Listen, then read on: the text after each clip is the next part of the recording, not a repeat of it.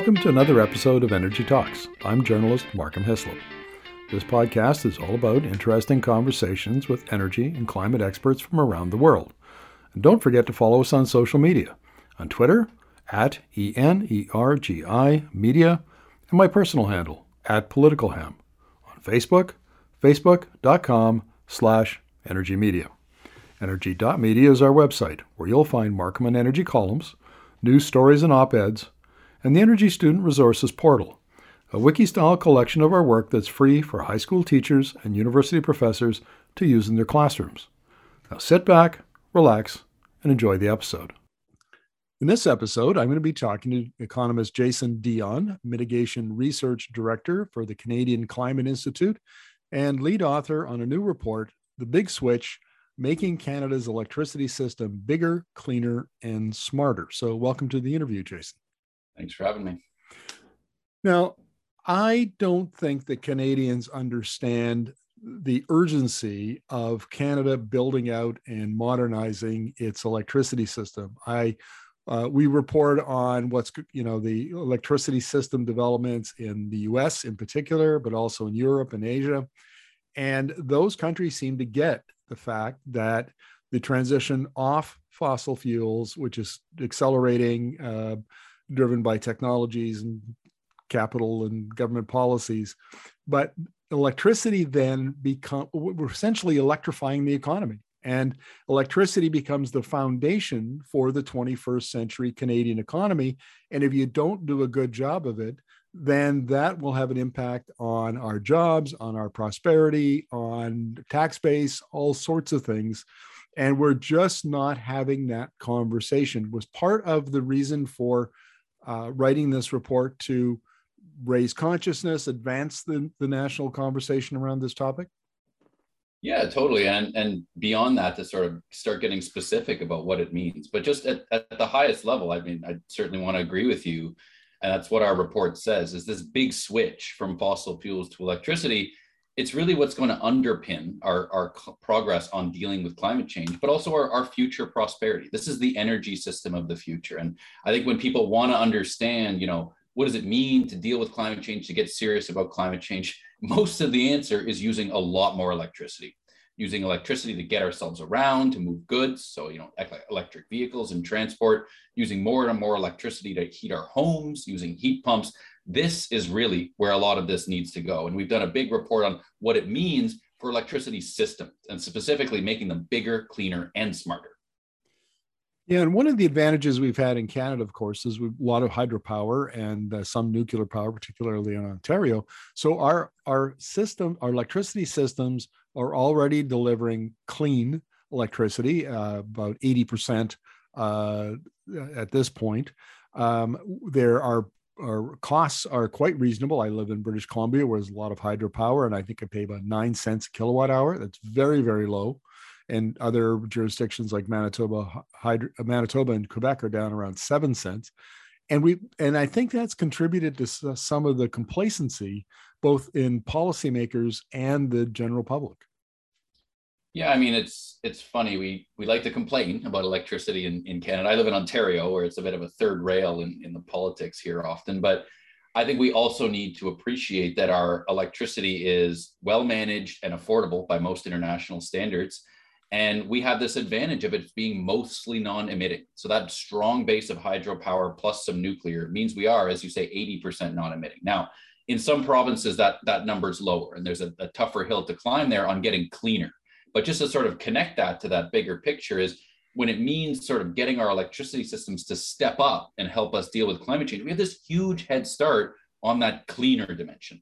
But we're also going to have to start making some steps on those other two of getting smarter and by that, we mean more flexible, getting systems that can respond to fluctuations in supply, fluctuations in demand, which matter a lot when you have more and more variable and intermittent sources like wind and solar, but also getting bigger. And I think that's the part that really needs to be more top of mind for people.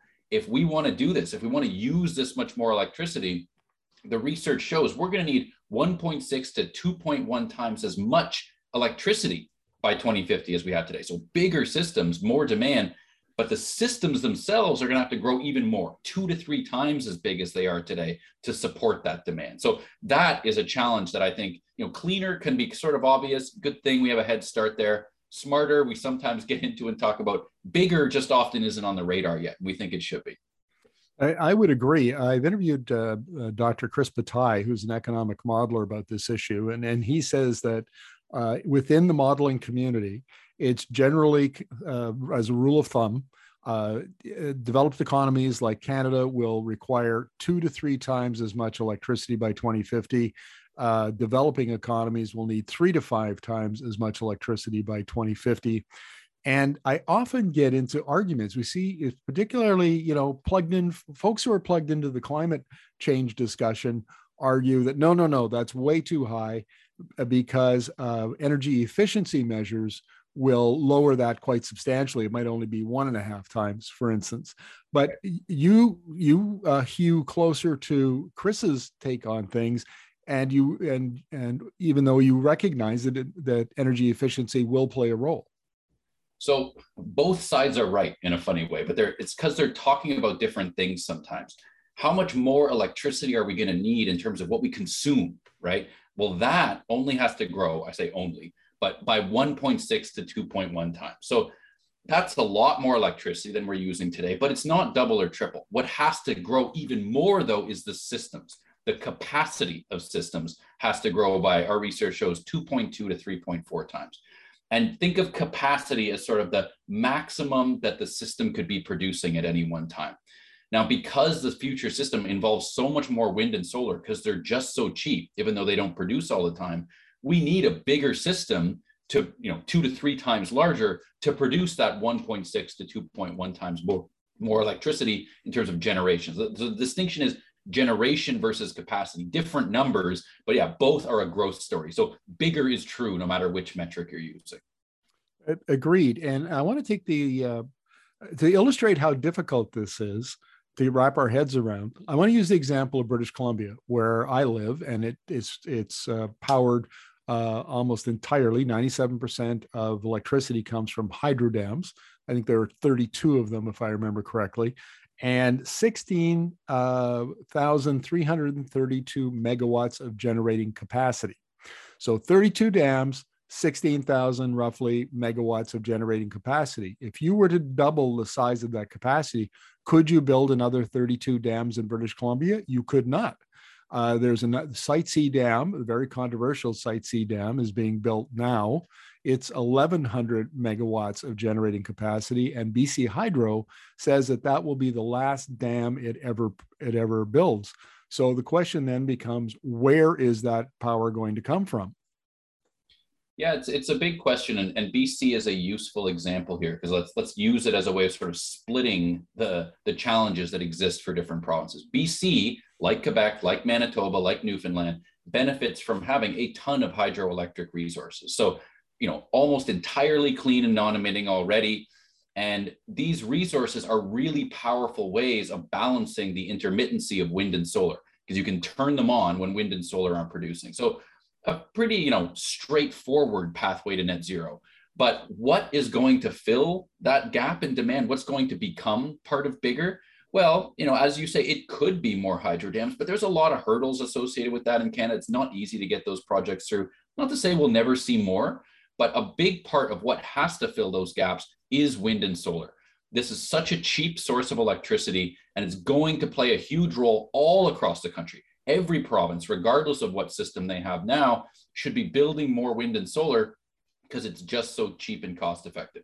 But if you're in a province like BC, getting smarter, you know, making your system more flexible to respond to fluctuations in supply and demand, problem solved. Hydro can do that.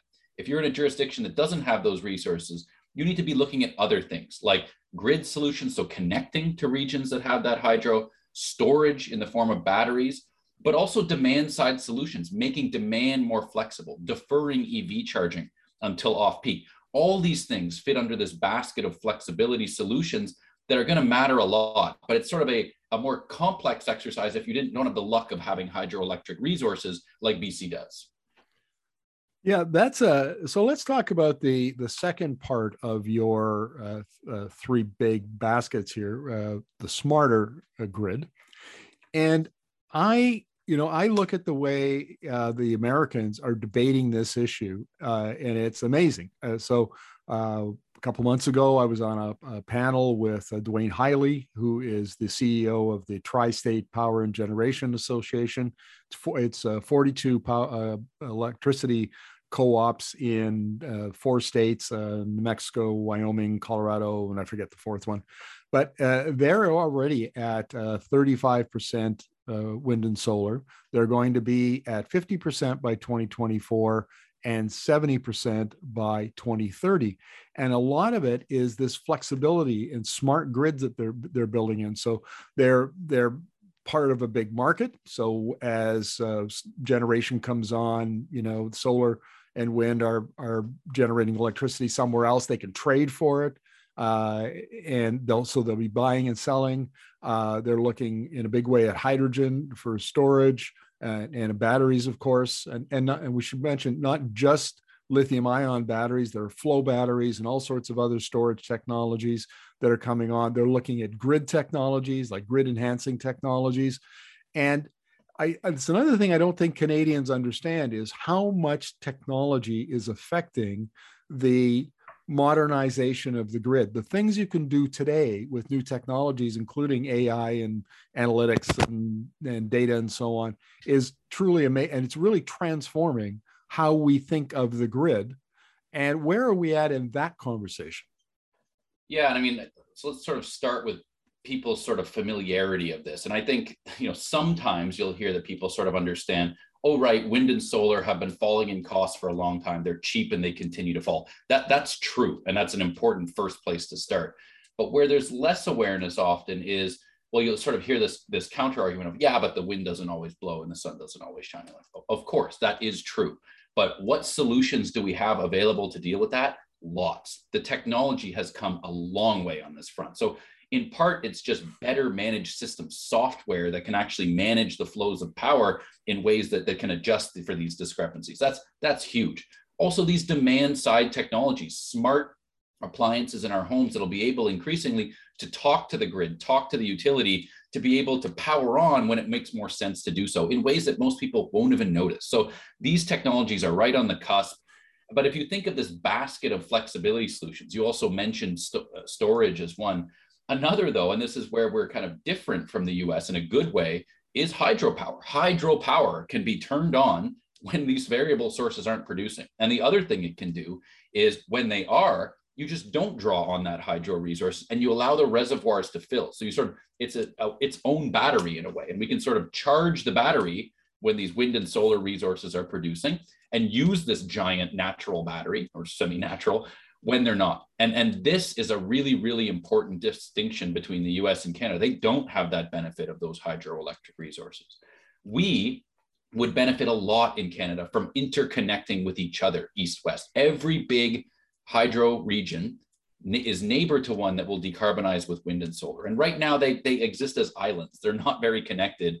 That would be a really, really smart way to go about it. But the other thing we would highlight is even if you don't, there are other smart technologies out there that can provide the flexibility that you need. So, yeah, it's a big technology change story. And I think people need to understand that te- technologies are ready, they are economically feasible. In fact, the biggest remaining hurdles are more political and institutional. Our markets and institutions need to catch up to this new reality. And uh, since we're talking about the, the US a little bit, uh, one of the things that they have that Canada doesn't is a much bigger reliance on markets.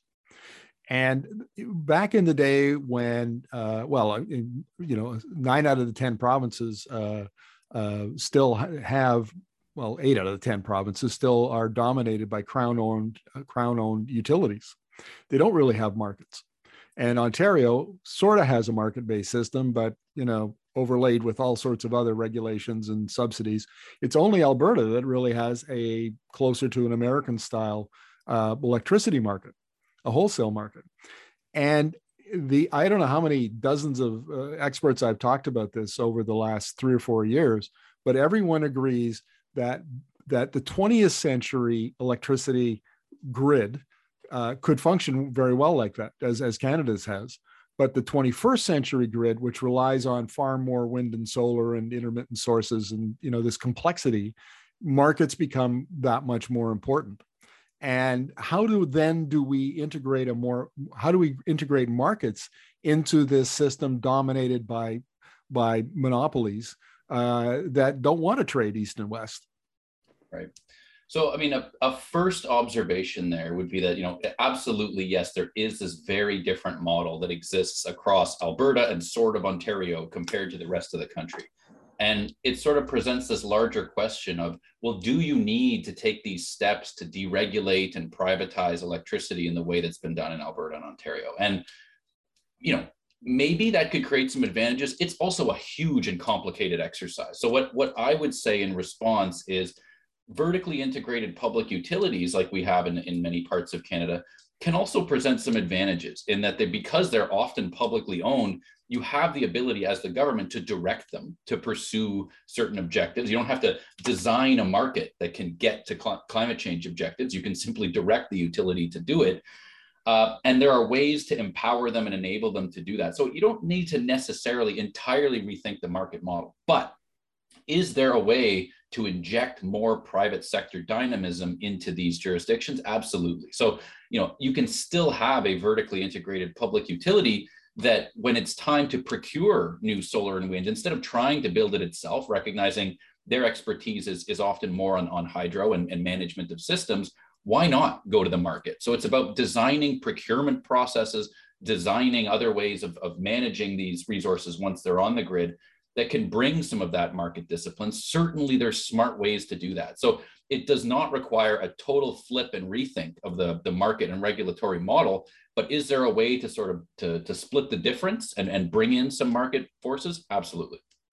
Yeah, let's talk about a couple of examples of that. So on the on the uh, well managed side, we have Quebec Hydro, which is doing a, an amazing job of integrating uh, wind and uh, eventually, I think it plans to add some solar into its its hydro base.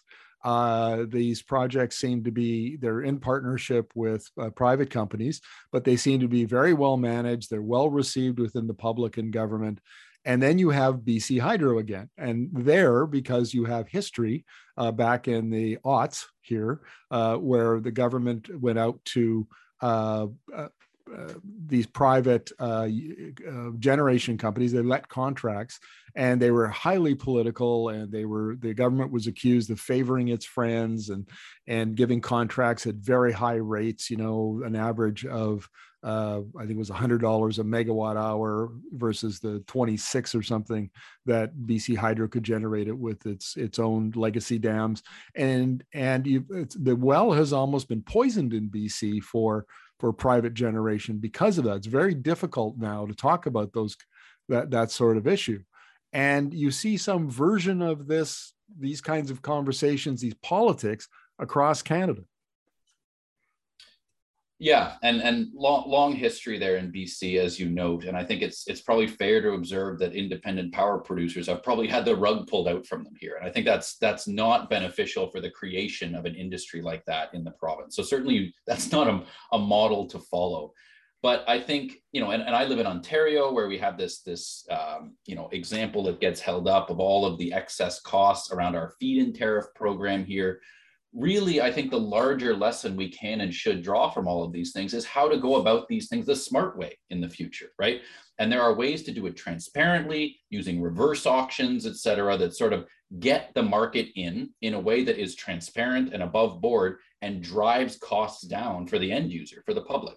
And I the, the larger observation I would make here, and then so if we think of BC Hydro again and this this site C, you know, many of the difficulties that we've had, or, or some of them anyway, in, in, associated with certain projects across the country, has been when governments have just sort of taken a, a path, chosen a path without necessarily a lot of input and consultation with their utilities, with their regulators. And our suggestion would be that we need to change the role or, or adapt the role of regulators, system operators, public utilities to play a larger role in figuring out what what the system should look like in the future and i think there's a lot of expertise there if their mandates were updated if they were given the resources and the authorities they need to meet the priorities of the new century, recognizing they were kind of set up for the priorities of the last century. Let's update them to this new context and allow them the, their expertise, the benefits of adjudicative process in the form of regulators to deliver what is actually the more cost-effective approach without a, much as much of a thumb on the scale from governments. I think that's the path forward here. And there's smart ways to do that that don't involve totally rethinking and starting from scratch what we have today. Yeah, and I, I, want to use the example again of BC because, on the one hand, the, the government of BC has brought in the, the, the, Clean BC climate policy. It's generally agreed that this is very good policy, and, and, it, and it, it, is, it leans heavily on electrification for it. And yet, at the same time, when the government uh, began the process of working with BC Hydro to come up with a plan uh, to generate it, you know, to do the things, some of the things that you're talking about in your report, they kind of went at it, in a, at it in a way, a dumb way, an, a 20th century way, because what they did, and, and I want to make a point here. I did some interviews, and, and viewers can can Google uh, can find them on our uh, YouTube channel with a fellow named Val Jensen, who's a former uh, Illinois uh, utility executive, now a consultant, and he made the point in an interview that utilities are wonderful gatekeepers. They keep, they do a very good job of managing who gets into the conversation about electricity and who doesn't. And, and he said that's the worst way to do planning. You, if it takes longer and it's messier, but public planning process that are transparent and have lots of input from experts and the public is really the, the way to go. And so we look at what BC did what they did is convene a you know a, a, a, committee of experts you know maybe there were a dozen experts people like professor mark jaccard and professor blake shaffer from the university of calgary and they did it all behind closed doors. And then it turns out that they when they came up with their plan uh, their integrated resource plan um, they hadn't received enough direction from government. And now you've got this convoluted the you know the plan is getting criticized and the government is, is seems to be you know stuck and the and hydro doesn't seem to be it, it's not the smart kind of planning process that you just described even though the government started out with very good intentions. And, and i think it's a case study in how not to do things in canada well, I actually agree it's a case study, and we, we treat it as exactly that in our report. So you'll find a full page box on it, sort of saying, like, well, what's happening here? How did we get here? And, and the way I characterize it is in BC, you have a jurisdiction that is trying quite hard, right? Like you've got this 2030 plan you described, the, hyd- the hydro utility has been directed by the government. Yet you have an integrated resource plan submitted where the base scenario for planning effectively assumes failure on climate policy goals. And, and why would that be? And you know, having talked to everybody on all sides there, it's it's my view that my hypothesis that they in fact have submitted a plan like that not not to make too much out of it doesn't lock the future in stone they have a scenario where where we hit this these targets but it's not the central scenario and and the reason is by my estimation that that's what they feel they can get past the regulator the BC Utilities Commission so there's a disconnect there. And so our view, just to sort of now zoom out of well, well what's a model and a template that would make sense uh, for any jurisdiction, including BC, where where they're trying hard but something's just not connecting. And and that model, to my mind, is one where public institutions like regulators, utility, public utilities, and system operators, where they exist, are directed to okay, net zero is the plan, the goal, not just directed to hit the the the goals of existing climate policies, right, which maybe only go as far as 2030 and don't give any trajectory beyond that to our long-term goals. You point them at the long-term goals, they internalize the existing policies, but that's also not enough, right? Because then you have this gap between where we know we're headed and where we know we ultimately need to go. If you just give them an open-ended mandate to bridge that gap, you're effectively asking them to make policy. And here is where I'm sort of sympathetic with an idea that we, we can't fully uh, depoliticize all energy planning, right? Like some of these choices are inherently political. If you put it to those bodies, you are politicizing their decision making. You're putting them in a position where they can't make defensible decisions and their decisions risk getting overturned in, through litigation and appeal. So we need to look quite carefully at a new model. And the new model I'd we suggest is one where provinces develop what we're calling comprehensive energy plans. These are non-binding informational documents that provide some guardrails and vision on where governments see the energy system evolving. but that they then empower and, and direct their utilities and regulators, all these expert bodies to deliver on that plan. So that's how you can sort of bridge the gap between this kind of political decision making and this adjudicative process decision making, recognizing that that both have a role to play here, and that in fact we need these comprehensive energy plans to give regulators some guidance around the tough questions they can't answer, answer single-handedly. Like what is the plan for the future of the gas network? How much building retro, retrofits and energy efficiency is envisioned? What does all that mean for the prospects of load growth? This sort of open-ended request that they do net zero would be helpful but it would also be not enough and it would be very incomplete on its own. So it's our view these additional steps need to be taken to really provide some trajectory of how we're going to get to those long-term goals because only going a decade out when we know we're talking about something several decades into the future we need some sense of where we're going. Because if it's just a void then it's it's putting everyone in a difficult position. Well, let's talk about two provinces that have taken the opposite approach to British Columbia, and that would be Alberta and Ontario, where the governments there, the UCP government of Jason Kenney in Alberta and the uh, PC government of, of uh, Doug Ford in Ontario, uh, they don't have climate plans and they don't have net zero uh, plans and objectives. They don't even have, they don't have an energy plans. And so in Alberta, the uh, the market based system there kind of grows willy nilly depending on the demands of the market, and which is actually now for wind and solar very strong because of corporate per, uh, power purchase agreements. And so that's a good thing. Uh, but in Ontario, they're taking an, they're retiring one nuclear plant and taking two offline for refurbishment and the government plan you know there really is no plan uh, to re- uh, replace that with wind and solar. They're going to ramp up their natural gas power plants and there the estimate is that by 2030 600% more emissions could be the result uh, of that. Uh, and so you have you have them actually working against the net zero scenario or a strategy in that in that particular case. And that again shows the difficulties of here now we have politics that aren't aligned with net zero, that aren't clean po- plans, and that has a whole different set of politics and issues that come along with it. Yeah, and, and so maybe I'll answer by almost sort of flipping it on its head that that maybe that they're not um, they're not as difficult of, of a couple of cases as you might think because on the one hand we can also point to some successes in each and one would be the design of carbon pricing in alberta that provides better incentives for emissions reductions and the ontake of wind and solar than the federal approach does. So it's actually like a, a better way of pricing carbon. I think we can draw some inspiration from that in how the federal policy is applied. In Ontario, you've also got this situation where the independent electricity system operator produced a study of, of well, what would it mean to get off of gas by 2030? And that they didn't, you know, it was took a certain uh, set of scenarios and pathways and sort of said, well, it's it's not that feasible. You know, there were other pathways that I others and myself and others thought maybe should be included. Regardless, though, the, the reaction was interesting, where the provincial government then directed them to do an additional follow-up study that said, well, what would it mean to get off of gas on these timelines with these broader pathways?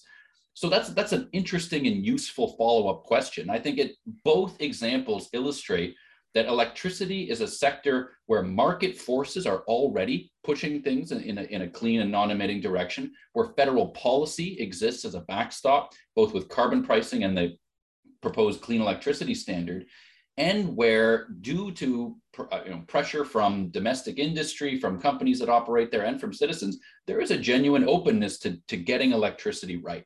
And it's part of the reason, to my mind, that electricity can be a more productive conversation in energy and climate change because this is about how we're going to build the energy the clean and non-emitting system we need. It's sort of a different conversation than how we get off of fossil fuels. Of course that's all embedded in it. But i think even with alberta and ontario you're seeing encouraging steps. You know do we want more? Do we need to go further? Absolutely. But i think it, it, you can draw sort of optimism and optimistic notes from those, even in the, if you want to sort of point to them as context where you have a very reluctant provincial government around net zero goals. Well, let's talk about uh, what you call electric federalism and uh, the so federal policies. Uh, can you give us a kind of an overview of your of your uh, what uh, electric feder- federalism means? Yeah, so so by that, what we're describing is that all levels of government have a role to play here in electricity.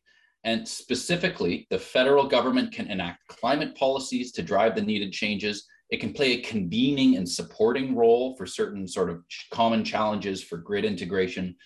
But provinces not only have uh, jurisdiction over climate change, shared jurisdiction with the federal government, it's, it's really their electricity systems. They, they manage those systems. So it's critical that they act. So they can do things like directing public institutions, guiding their work with comprehensive energy plans, and implementing their own climate policies. And what we observe here at the highest level is that this is all going to work a lot better if both orders of government work in a coordinated way. Now, that doesn't mean a sort of kumbaya scenario where everybody's sort of agreeing on everything. Not at all. In fact, what it means is that they are just recognizing that each have a constructive role to play. They are sticking to the sort of the bounds of, of what their authorities are and enabling and supporting each other where it makes sense to. And I think that we can imagine a role for the federal government there, certainly.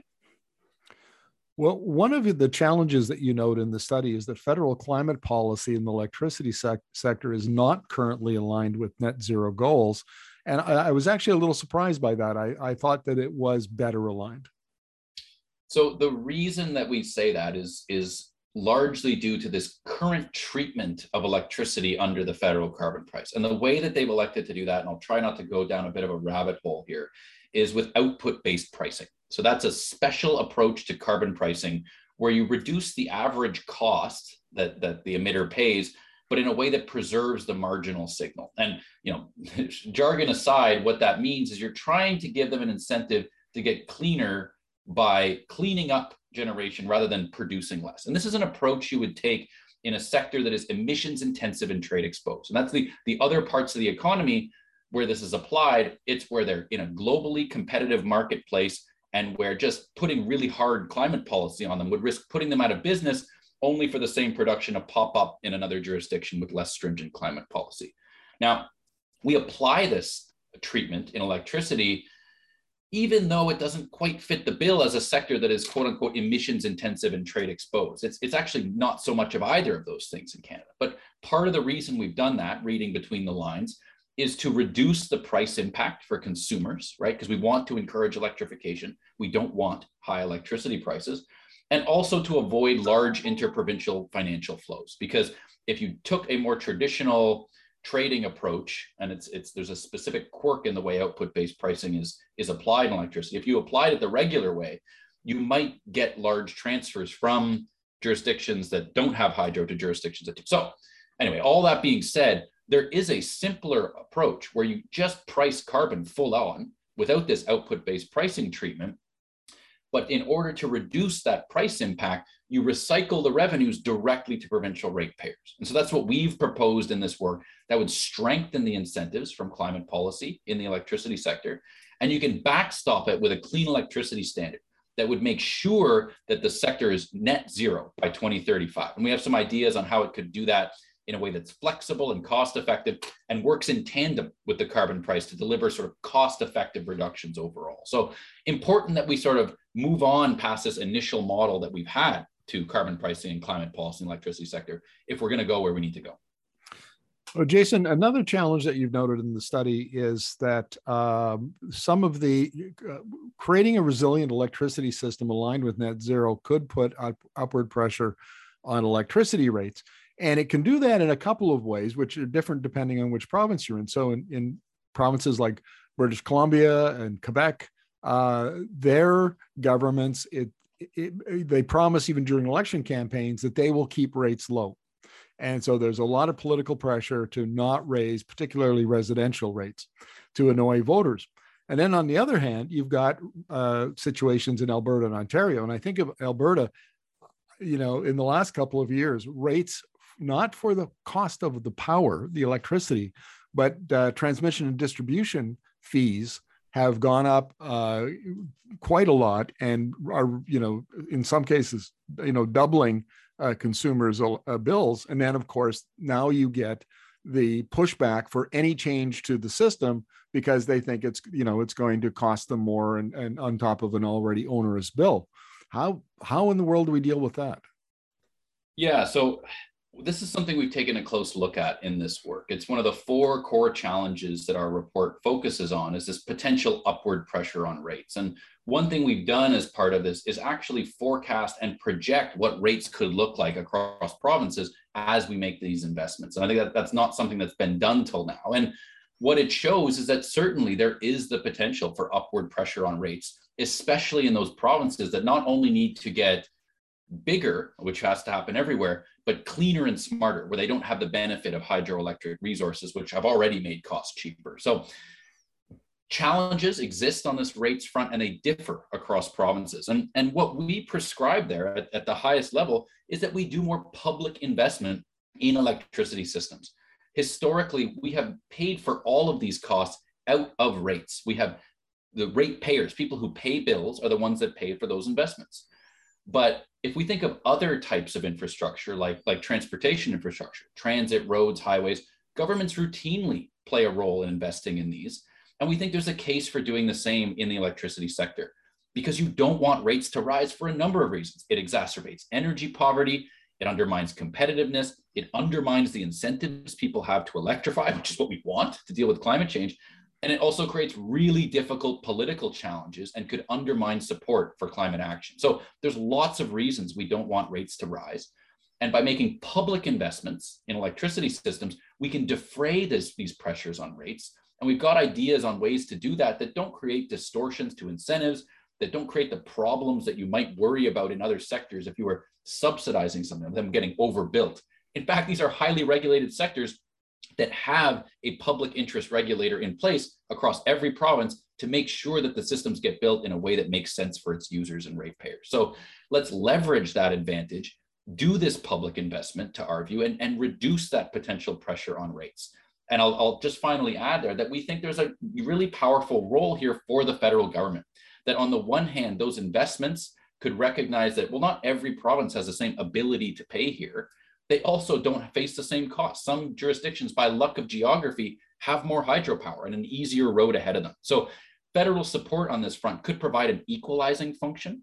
We've also got some ideas on strings that could be attached to that. Very high level uh, provincial policy actions like mandating regulators, like developing their own energy plans, which would be developed by them, that if provinces are willing to take these steps, that provinces and federal government could sign negotiated agreements that would flow these funds and support provincial transitions in ways that delivered a cost effective net zero energy system with prudent oversight from that province's own regulator. So we think there is a role here where these governments can work together to defray those pressure on rates and sort of advance and enable and accelerate this larger transition.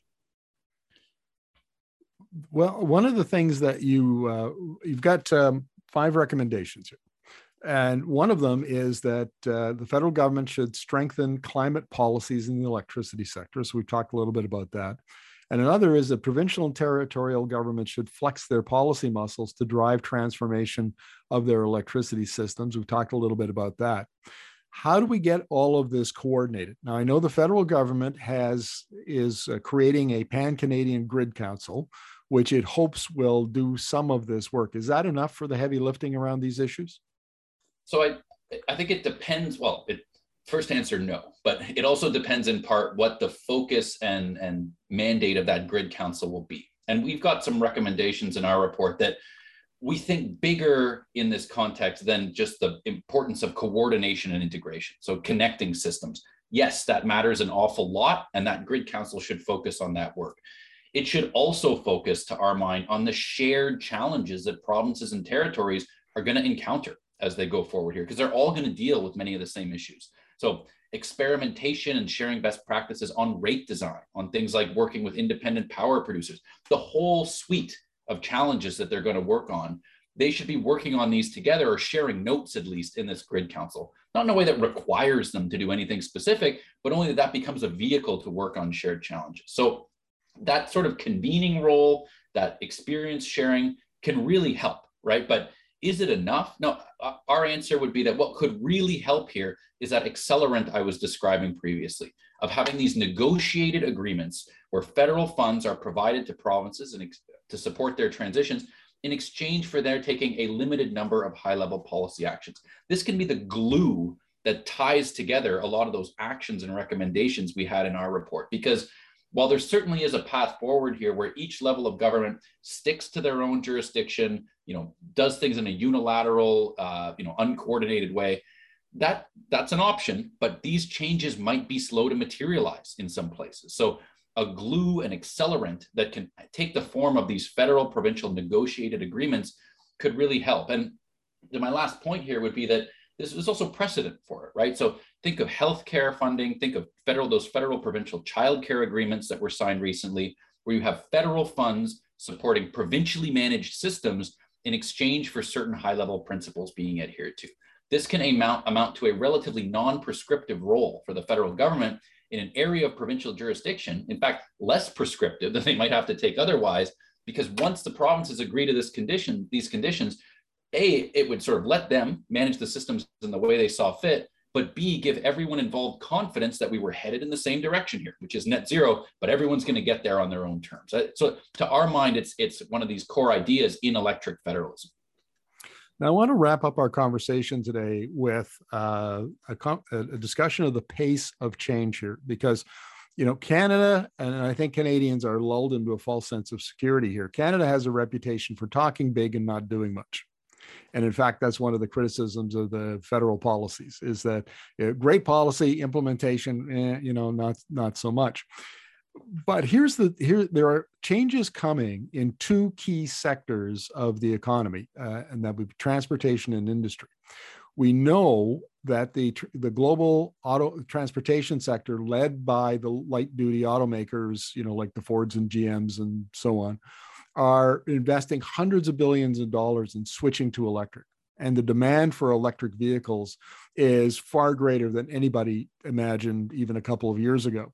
So there's a very good chance that the transportation sector is going to electrify and then with the increased load on electricity systems that that uh, will mean in in a matter of years not decades not a decade in, or two but in you know this decade it's going to be a big issue for utilities. And secondly, it used to be thought that industry was going to be one of those hard to decarbonize sectors, you know, steel making and cement making uh, production, all of that sort of thing. And yet we see, you know, industry like the steel plant in Hamilton that uh, is switching over to uh, electricity, plasma arc uh, into those two new technologies. And then again, this is where expect the reality on the ground is moving much faster than expectations. And so I guess to wrap this, my thought up is there's a very good chance the market is going to increase the uh, load for utilities far faster than we've been anticipating. This will this may not be policy driven. It may be market driven to a large extent. And what do we do then if we get caught unawares? Yeah, I, I, think that's absolutely right. That things are already tracking this way, right? So electric vehicles uptake is growing. There's some projections that they will be cost competitive with internal combustion engine vehicles in the next five years, and they're already cheaper over their life cycle, right? When you account for their lower operating costs, their lower maintenance costs. So I think everybody knows this is coming, right? And you're right that in industry, a lot of the solutions are electric. Not not all of them. Some parts will remain hard to electrify, but we are going to see more demand for electricity from industry, regardless of policy. I think, or, or it's supported by policy. What I would say at the same time, though, is that load growth that's coming on its own should be backstopped by policy. We, we're going to need policy to drive and accelerate these changes to make them happen on the pace we need to to deal with climate change and to drive them in other parts that might be slower to come otherwise, like building heat. So let's let's answer your larger question in two parts. First is the sort of market force driven increases in load. We need to have a very clear eye on that because the, the sort of worst case or not a or not worst, a worst case scenario here is where we fail to build the systems that are going to be able to keep up with that demand and they strain under the pressure. Maybe we get reliability problems, maybe we get price elevations that's not good for anybody, right? Because that's going to undermine and slow down the transition. People will be less likely to make a switch to electric vehicles if that's the case. So we don't want to fail to prepare here, but we also want to accelerate what's likely to happen through market forces alone. We want policy, and we're bringing in policy at the provincial level, at the federal level, that's going to continue to drive these changes. So, for the same reasons, electricity systems that are slow or late to catch up to that demand are going to create a lot of problems for us. So, it's why we've really underlined bigger, cleaner, smarter. And the other thing we say often when we talk about that is faster. That that means we're going to have to build things and get moving much more quickly than we have historically. Our research shows that we're talking about a pace of building that's three to six times faster than we've done in the last decade, kind of going forward in the decades to come. So we need to sort of wrap our heads around how we're going to do that. I think regular people need to get used to the idea that, like, yeah, you might see a transmission tower, you might see wind turbines. This is the energy we're going to have to build to get serious about climate change. The other thing we'd add there, though, is that this is not just all for, for global climate change's sake. It unlocks real benefits. So, you know, clean air, quieter cities, you know, th- those benefits, but also costs, right? We have a clear finding in our work that an electric energy future is actually cheaper, but it just requires the investments to unlock it. So it's not a cakewalk, it's not a slam dunk. We need to act on policy to drive uptake of, of electric energy end uses, but also policy to make sure that our systems are ready for that. And that's been the focus of this work. Your last uh, answer uh, caused me to think of, a, an issue that came up. Uh, it was a couple of years ago. There were the Alberta Electricity System Operator issued a report. Actually, I think it might have been last year, and about the sort of state of the grid. And one of the uh, drivers of that study, and they went, uh, you know, did extensive consultations with industry and utilities and you know other stakeholders. And you see this uh, process playing out in the U.S. in a big way, and that is distributed energy. And what the uh, utilities in Alberta are really worried about, they don't talk about it publicly, but it became through loud and clear in this report, is that as this as electrification speeds up, big industries and big commercial users are looking at self-generating. They'll take themselves either off the grid or they'll use grid just as the backup and they'll put in their own solar panels and their own battery storage and all of that. Uh, and that has cost implications for uh, smaller consumers, you know, like residential and, and small business, because you take those big users off the system. And so, uh, where do you see distributed energy and, and self generation fitting into into the big switch? Yeah, so it's it's huge, and it's I, I think it's hard to say with precision how big or what kind of a role it will play for, for two reasons. One is there's so many different technologies and possibilities interplaying here that I think there's genuine uncertainty about how big and what kind of a role it'll play. The other one is that the modeling studies on this don't tend to do a great job of representing those technologies or, or distribution systems in general. So it's it's hard to have insights on, on what it could do, even if we even if we have uh, even if the technology landscape were simpler, the modeling hasn't quite caught up yet. But I think what we can say is absolutely this is kind of like an unstoppable force. More and more of these energy, uh, like so, like local solar, uh, you know, home scale batteries, and the equivalent at the industrial level, we're going to see more and more of that. The, the bigger question, what what utilities and regulators are really wrestling with, and are going to have to continue to wrestle with in this context, is how do you sort of enable that and and and welcome it and at the same time keep it fair in terms of what the cost for everybody that stays on the system.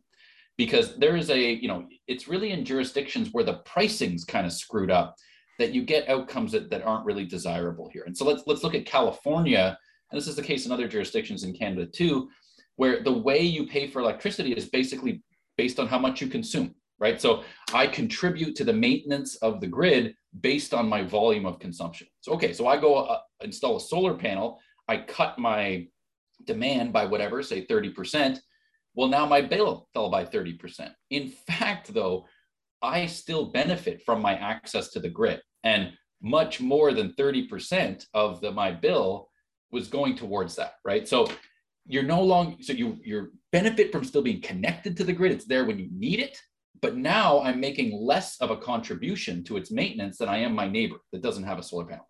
That's not fair and that's not a desirable system. So we need to come up with ways of pricing grid access that allow for cost recovery and recognize that if you're going, you know, you want to fully disconnect from the grid, that's your business, you know. But if you want to remain connected, you're going to have to contribute to its maintenance if you want to enjoy its benefits.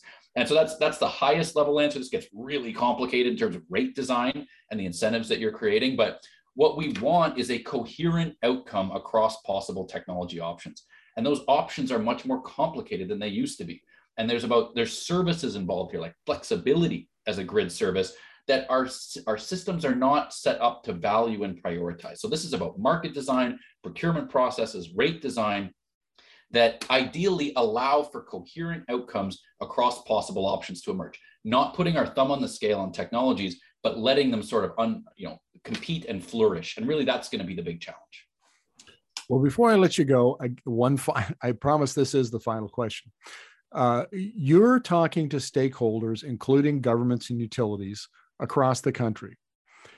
Are, are you comfortable that we're having the conversation behind closed doors with regulators and utilities and policymakers and uh, out in public in the in the broader you know public discourse about this issue so i i think that there increasingly you're seeing regulators and utilities do a better job of outreach to the public of bringing the public into these sorts of processes. I mean the, the truth is regulatory proceedings are not exactly going to get the average citizens you know blood racing and and you know really we shouldn't all have to be so active in those. But there should be an opportunity to participate. There you know utilities are doing a better job of this on consultation. This, this is going to remain a challenge. But what i would also say at the highest level is that what we've sort of mapped out here is a future where really you let you public utilities regulators system operators kind of be concerned with the operationalization of our ambitions and plans. How are we going to go about this exactly? Those comprehensive energy plans on the part of governments are really vital guidance documents for the decisions that they'll take. And i think that's one of the ideal places for citizens and other groups to really get engaged in these debates. Because we can't entirely just leave it to these kind of expert bodies to do for us. There are inherently political choices and trade-offs to be made here. And so yeah, let's let's have a government articulate its vision. And in doing that, you know, ideally it's done through a consultative, transparent process. But however in, consultative and transparent that is, they'll be held accountable for it by voters, right? And there will be the opportunity to bring in governments with different visions for the electricity and energy system. So really we want a good, healthy public debate on these topics. Do we need it to, to, you know, the finest level of detail in these system plans? Probably not. But we do want them engaged on what the high level plan is and what the options are. And these comprehensive energy plans are, are ideally suited to do just that. Very interesting answer. Jason, thank you very much for this. I think anybody who uh, wants to understand the where we're at and where we need to go, uh, this conversation is a good place to start. Thank you very much for this. Thank you.